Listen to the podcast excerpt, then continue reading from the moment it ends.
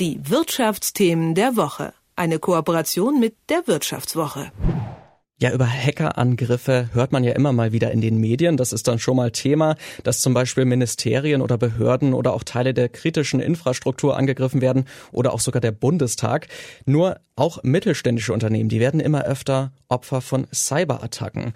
Darüber spreche ich jetzt mit Thomas Kuhn von der Wirtschaftswoche. Guten Morgen. Guten Morgen. Ja, wie ist das denn eigentlich mit den mittelständischen Unternehmen? Wie einfach ist es denn da zum Beispiel für Hacker, sich da reinzufinden in die Firmenserver? Also es fehlt ein bisschen an äh, statistischem Material, aber es gibt Indikatoren, ähm, die zeigen, dass es offensichtlich deutlich leichter ist oder deutlich leichter geworden ist. Und das spiegelt sich zum Beispiel in Zahlen eines Versicherers wieder, der Firma Hiscox, die ähm, sich ganz stark auf mittelständische Firmen spezialisiert hat. Und die haben von 2018 bis 2020 eine Ver nahezu eine Vervierfachung der Fallzahlen und ähm, zweieinhalb Mal mehr Schäden aufgezeichnet. Das zeigt, ähm, dass es äh, im Mittelstand offensichtlich doch äh, sehr lohnt ist, für Hacker anzugreifen. Also durchaus ein starker Anstieg da beim Mittelstand. Das scheint ein großes Problem zu sein.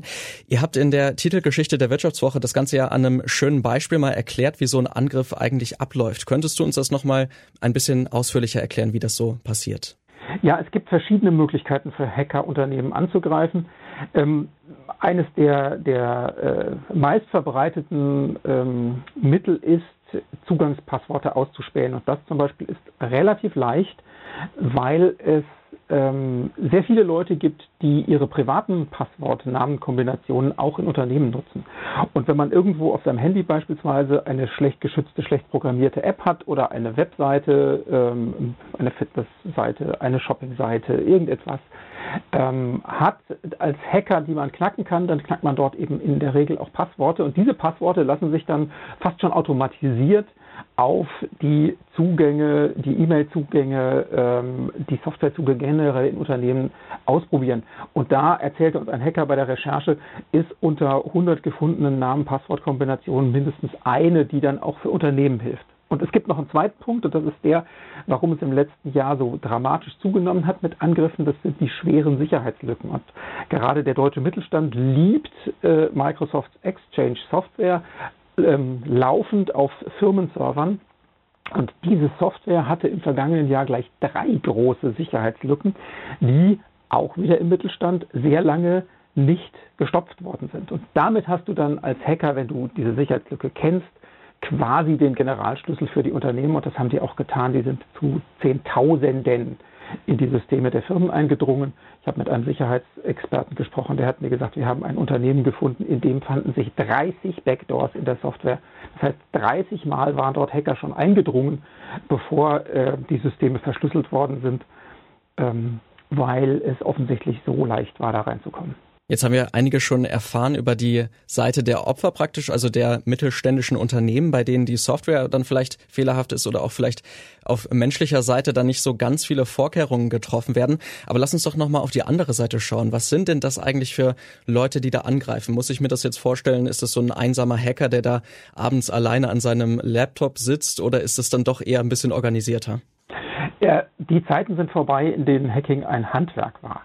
Äh, die Schattenwirtschaft im Netz ist genauso oder wenn nicht gar besser organisiert als viele Realwelt oder nicht, nicht real, eher Legalwelt Digitalunternehmen. Das ist hochgradig arbeitsteilig. Da gibt es für jeden Job quasi Spezialisten, die sich entweder unter dem Dach großer Hacking-Konglomerate oder ich will sagen unter dem Dach großer kriminellen Konglomerate auf unterschiedlichste Aufgaben spezialisieren oder es sind Freischaffende, die dann ihre Dienste wiederum diesen Konglomeraten anbieten. Oder es gibt Dienstleister, die bündeln die Arbeit verschiedener Spezialistengruppen zu großen Angriffspaketen. Also es gibt Leute, die suchen nur Schwachstellen. Es gibt andere Leute, die suchen nur nach ähm, Passworten. Dann gibt es Leute, die programmieren für die gefundenen Schwachstellen Software. Dann gibt es Vierte, die prüfen diese Software und optimieren den Code. Also genauso wie in einer Softwareproduktion ähm, fürs legale Geschäft. Und dann gibt es Leute, die, die äh, starten und organisieren diese Angriffe. Die versenden zu Tausenden die Spam-E-Mails. Am Ende, wenn die, wenn die Verschlüsseler zugeschlagen haben ähm, und die Firmen sogar bereit sind zu zahlen, gibt es bei manchen Hacking-Gruppen sogar sowas wie Callcenter. Ähm, das heißt dann wieder Dienstleister, an die sich die Firmen wenden können, wenn es beim, beim Entschlüsseln der Systeme nicht klappt. Die sollen dann Support geben und das tun die auch, denn es ist ja für die professionellen Kriminellen ganz wichtig, dass die Firmen auch wissen, also wenn ich dann zahle, kriege ich äh, meine, meine Systeme auch zurück, denn wäre das nicht so, würde sich das rumsprechen und dann würden diese Erpressungen ja zu großen Teil auch ins Leere laufen. Ja, absolut. Aber natürlich ist es jetzt auch so, dass Callcenter natürlich eine nette Angelegenheit sind, um da vielleicht auch so einen Kundenservice zu bieten. Aber das kann ja nicht die Lösung sein für die Unternehmen. Die müssten sich ja wahrscheinlich schon doch nochmal anders vorbereiten. Gibt es denn da Möglichkeiten für die mittelständischen Unternehmen, bessere Sicherheitsvorkehrungen zu treffen oder einfach anders gewappnet zu sein in Zukunft, was diese Angriffe angeht?